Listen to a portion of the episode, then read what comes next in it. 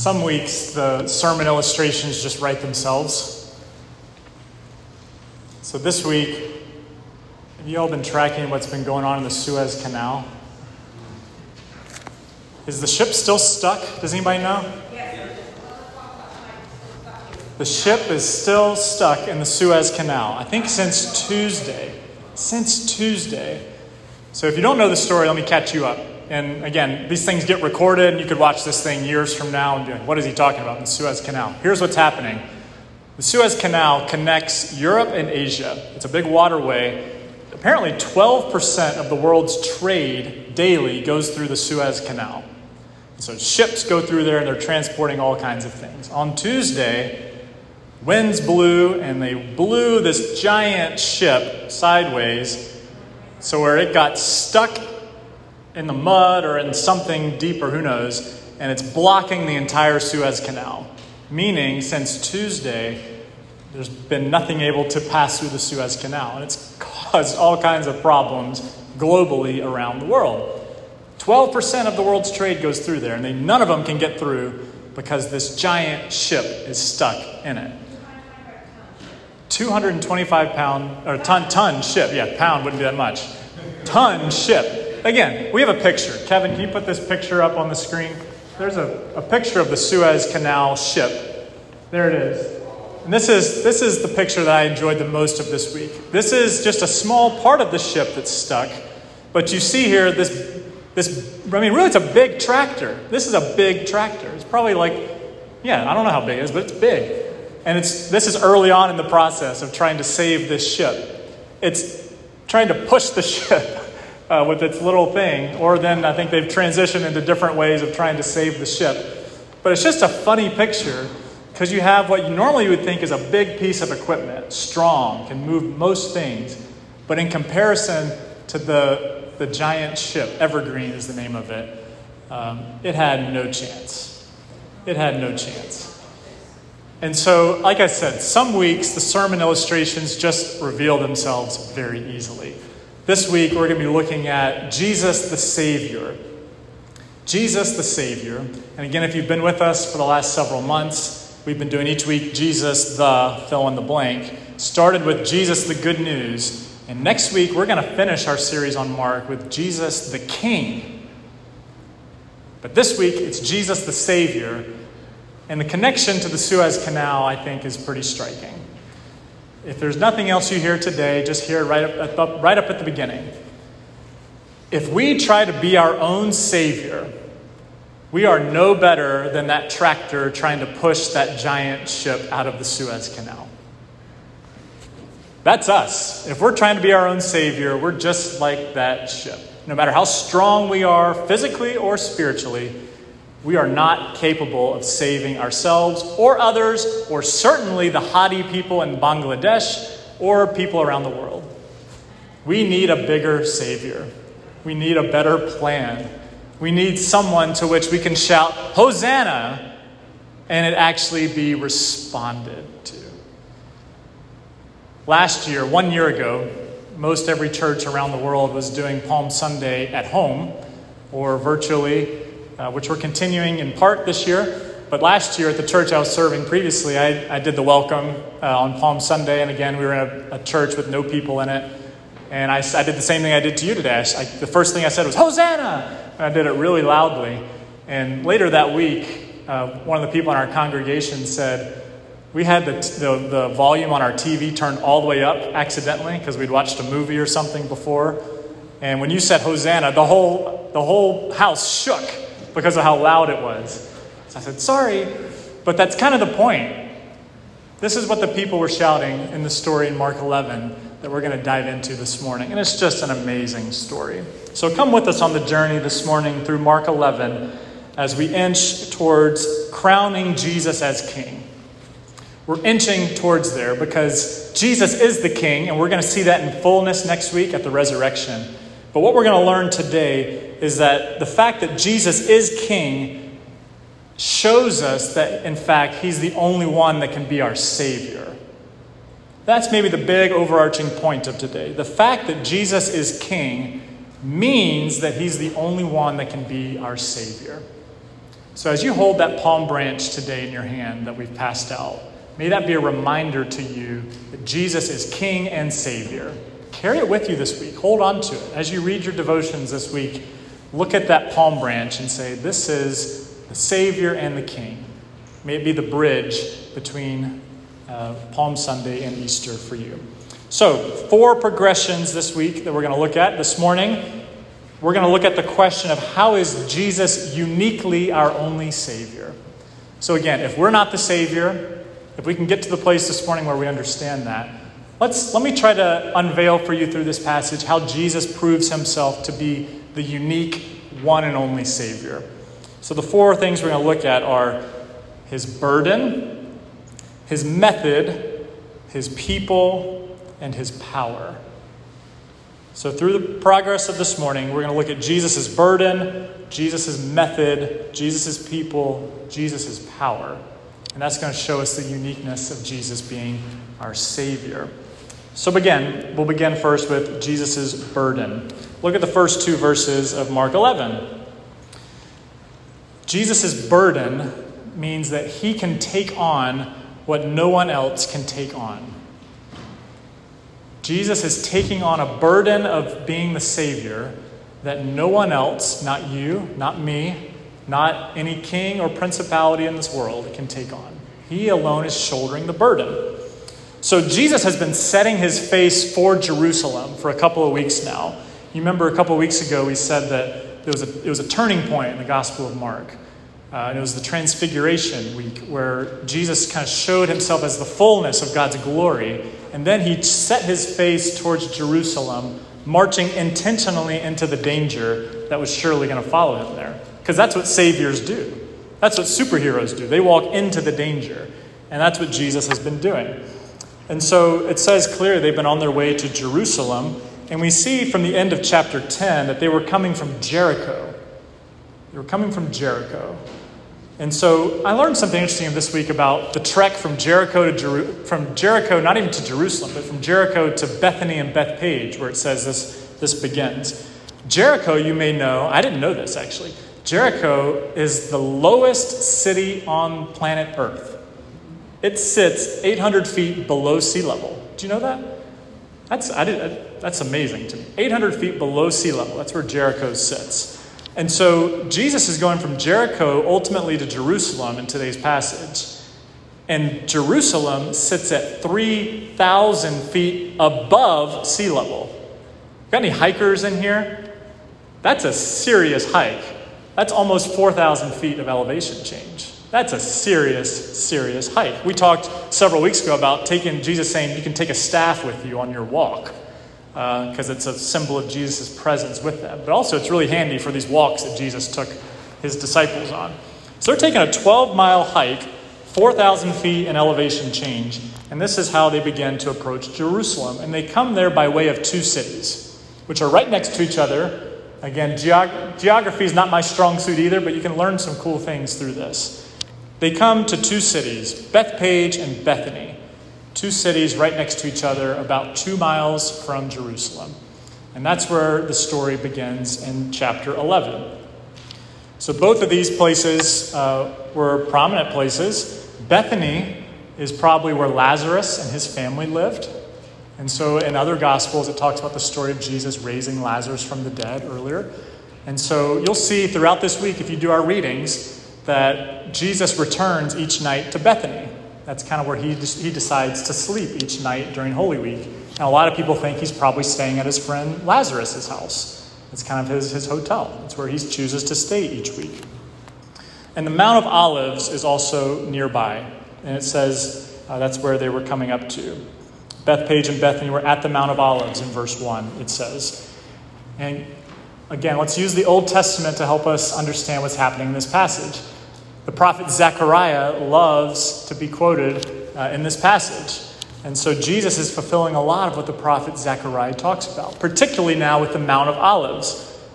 Zechariah 14:4 it says, "On that day his feet, his feet meaning the one who's going to come and rescue uh, Israel, his feet shall stand on the Mount of Olives that lies before Jerusalem on the east and the Mount of Olives." The Messiah would come from the Mount of Olives. And so it's pretty intentionally written here that that's where they were.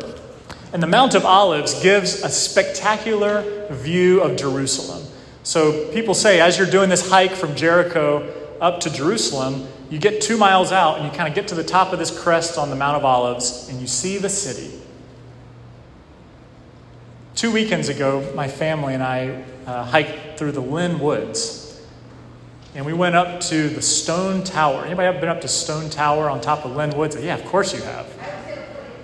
A lot of you guys have been there. But if you get up to the top of Stone Tower in Lynn, kind of climb one, one flight of stairs, what can you see off in the distance? The skyline of Boston, too, on a clear day. Yes, there's an observation tower. You can see the skyline of Boston. And that's what is happening with Jesus. He brings his disciples up. They can see the city of Jerusalem, where they're about to spend their time. And Jesus has a plan for his disciples, and it's a bit strange. And he says, Go. Does that sound like Jesus at all? Other things you've heard about Jesus? He says, Go. Later on, Jesus will say, Go and make disciples. Remember a couple weeks ago, he said, Go, sell everything you have. And here he says, Go and find a colt. Go and find the little baby horse. It's all tied up and it's waiting there for you. Zechariah has something to say about colts and horses.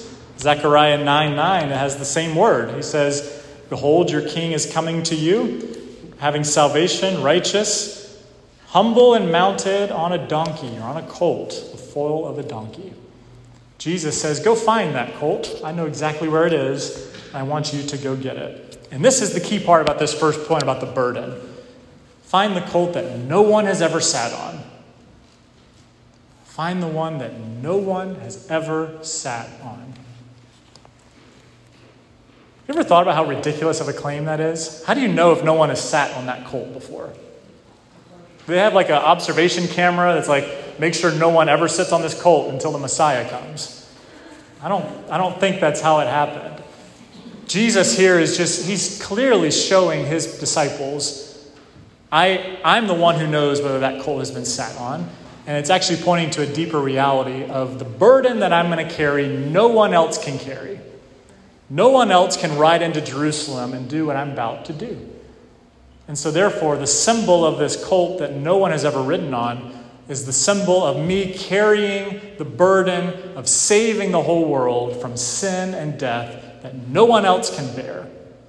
No one can bear that no one can sit on that colt, just like no one can carry that cross that's about to happen in a few days. So, what's the burden then that Jesus is carrying? I've just alluded to it. I think it's threefold sin, the broken relationship we have in each of our hearts that separates us from God forever, our rebellion from God that started in the Garden of Eden. Number two, the evil and the brokenness in our world the injustice, the corrupt systems, the world that is raging war against itself, just the very clear evil and brokenness that's in our world. Jesus is bearing that burden to save it. And then ultimately, the third one is death. Jesus is bearing the burden of the problem of death that each of us will die because of sin. And many people in our world die quicker or sadder because of the evil and the brokenness that's in our world. And all of us die because of the sin that we have in our hearts. And some of us die quicker because of the injustice that we, that we face. So, this is the threefold beast that Jesus is staring in the face two miles out from Jerusalem when he tells his disciples to go get that colt. He says, Go do it because no one's ever sat on it, and I'm about to bear this burden that no one can bear. So, the takeaway for you and me from that point is don't try to be the one that bears the burden of sin and death and evil and corruption and injustice in the world. You can do things to care for injustice and brokenness and sin in the world for sure, but you're not the ultimate one that can bear the whole burden. You are a shadow of the true one. Just like the shadows on this back wall this morning from these new lights we put up reflect, so we reflect the sun. But Jesus is the ultimate one who shines. Jesus bears the burden. Number two, what's his method? How does Jesus choose to do this? How does he go before his disciples? What's his method of saving that makes him, that makes him unique in the history of saviors in the world? There's been a lot of people that have promised saving. There's been a lot of superheroes that we like to look to. But Jesus is the one. And how is he unique? What's his method? So, looking at verses 3 to 6, uh, you see Jesus here speaking words. He says here, uh, he, he basically gets in front of the disciples. He says, I know it's kind of strange. I'm telling you to go get this colt. And there's probably going to be people there that are going to say this back to you because it'll kind of look like you're stealing it. So if that happens, here's what you need to say.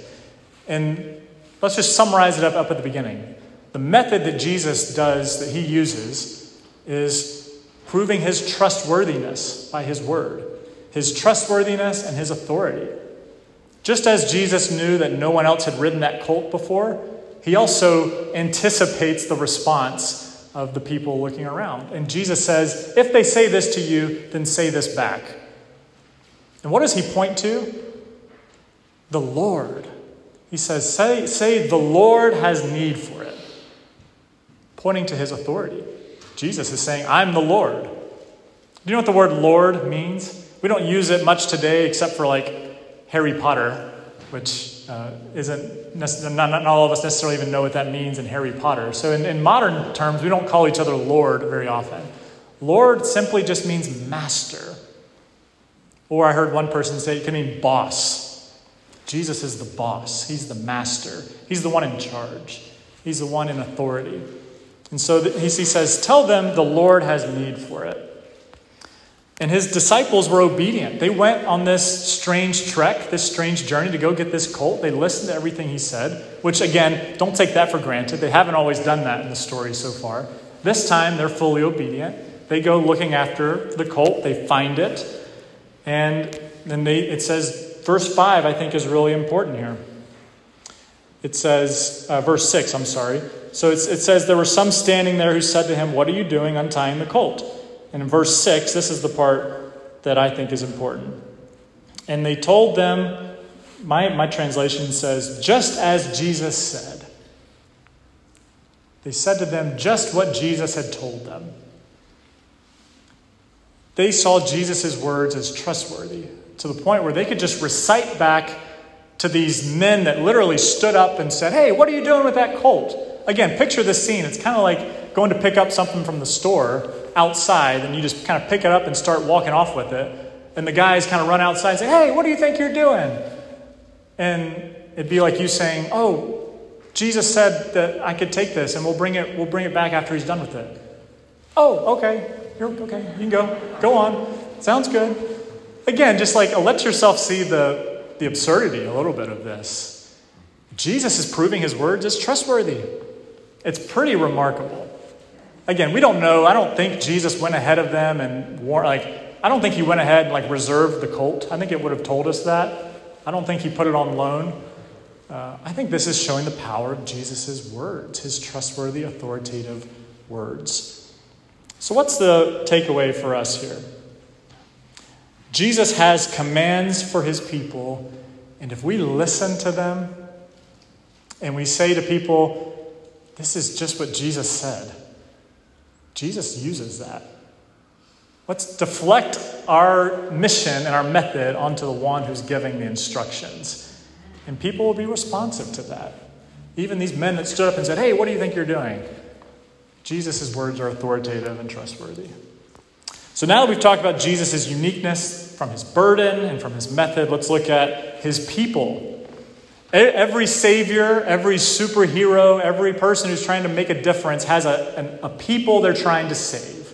Batman is trying to save the people of Gotham City. I've talked a lot about Batman in the last few weeks. Sorry, he's just my go to superhero.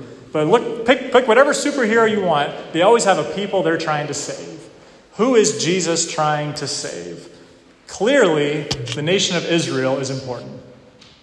Clearly, the people of Israel, the Hebrew people, are important. And that's from Genesis up to now. God has been using the people of Israel to save the world, and God is, has a preference to save them, to show his power to everybody. So Jesus is clearly trying to save Israel, but he's also blowing it up here. And we're going to see this in increasing fashion in the next few weeks especially when we get to our missions conference after Easter. We're going to look at Jesus' role to the nations. And we've done this when we've been praying for the world, how Jesus came not just to save Israel, but to save the whole world. Even the 2.8 billion we talked about earlier that haven't ever heard the good news, Jesus is still on a rescue mission to save them and is using the church to do that. But in this passage today, he's looking to save Israel primarily as a, as a, as a sign to the nations of what he's doing. So, verse, 11, or verse 7 uh, here in this chapter, it says, They brought the colt to Jesus, they threw their cloaks on it, and Jesus sat on the colt. Again, he's bearing the burden himself. He alone is sitting on the colt. He's the one that's going to ride this into Jerusalem. And again, think about an animal that's never been ridden before. If you sit on it for the first time, do you think that's going to go well usually? Anybody ever read the story Black Beauty or seen the movie? The wild horse that you sit on and it just takes, you know, days and days or weeks and weeks to finally calm a horse. Jesus sits on the colt, seemingly no problems. And they begin to ride into Jerusalem. And this is the reaction that is famous for this day, Palm Sunday, verses 8 to 10. We get to see the reaction of the crowd. What did the people do? How did they react? I think I discovered something really interesting this week, I think, through this, uh, this part of the, of the story. It says here in verse 8 that many people Many people spread their cloaks on the ground. So, again, I see some jackets laying around here. This would be like throwing your jackets on the ground for Jesus to walk on as he comes into the city. And this is, this is going back to Jehu when he becomes king in 2 Kings uh, chapter 9. He was anointed the king of Israel, and people put garments on the ground in front of them as he marched into Jerusalem. The trumpet was blown, and people shouted, Jehu is king! Hooray for Jehu! He's the new king of Israel. And he's marching in on the garments of the people. Many people, it says, on Palm Sunday put their garments on the ground. So many, I think, that it makes me question why we call it Palm Sunday and not Garment Sunday or Cloak Sunday. I think either one could be appropriate. Actually, the text here kind of alludes that maybe more people did that so that Jesus didn't have to march on the dusty ground, but he could march on the linens of the people. That's what kings do, kind of like laying out the red carpet. Think of it that way. Other people, it said, it said some others, again, makes me think that it's actually less. Some other people just went out to the fields and grabbed leafy branches, almost insinuating that maybe they didn't have the means to put their cloaks down on the ground. And they just grabbed leafy branches and put them down and then waved them in the air. So let's, let's look at it this way here. The, the leafy branches are very much symbolizing the passage we read earlier from Psalm 118 Jesus coming to save the Israelite people. This is what people in, in when the Maccabees uh, saved Israel back a couple hundred years before, this is what they did. They brought out palm branches.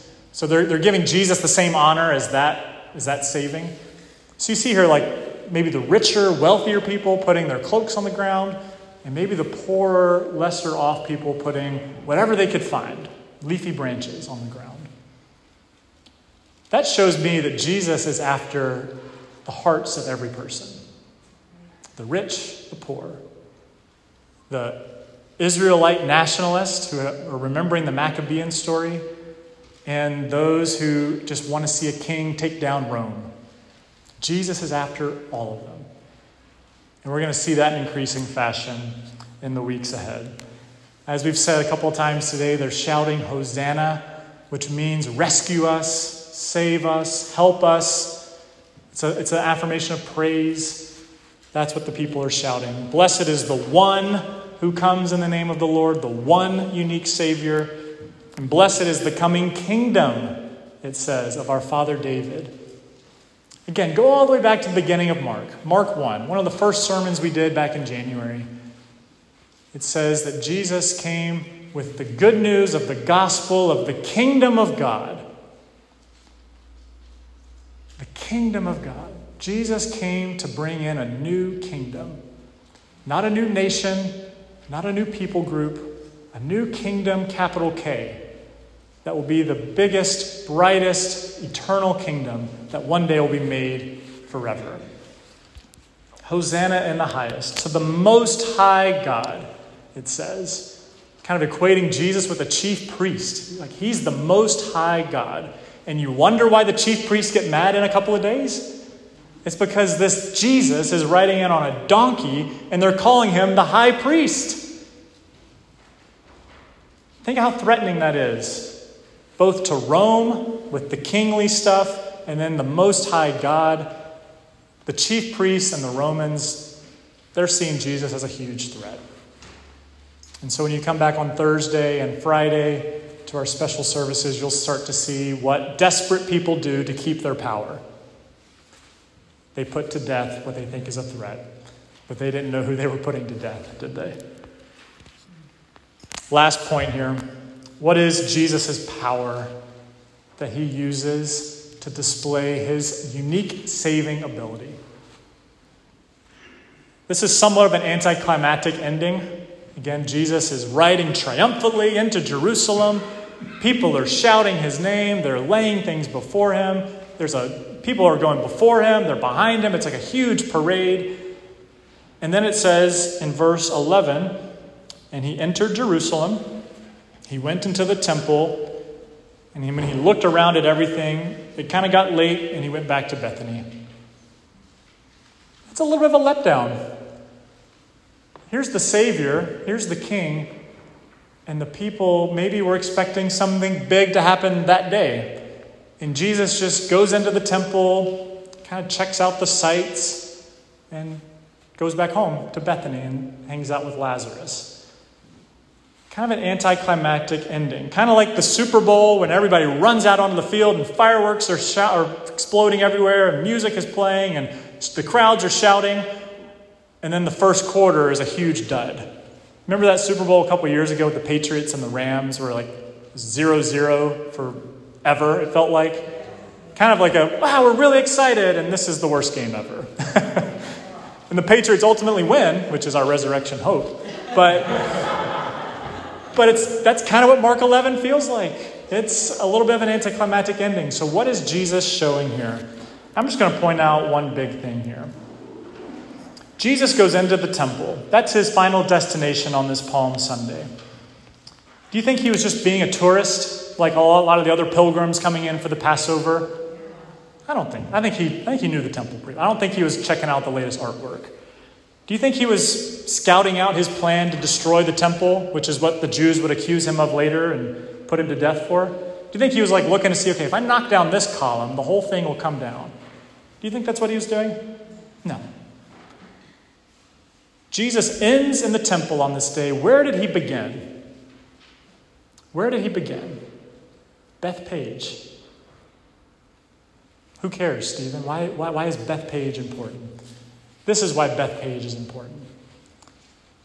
Bethpage was the place where the priests and the sacrificial system kept the clean animals to be brought into the city of Jerusalem to be prepared for the Passover sacrifices, including the spotless, perfect Passover lamb. When Jesus comes from Bethpage and finishes in the temple, he's basically presenting himself as the one perfect, eternal Passover lamb to be sacrificed. And yes, he'll return to the temple the next day to cleanse the temple, and that's his way of continuing the cleansing process for himself to be sacrificed. But how is unique how is Jesus unique as the Savior? He's unique because he's the one who is presenting himself in humility by giving up his power, laying himself down, presenting himself as the substitute and the sacrifice that would save the whole world.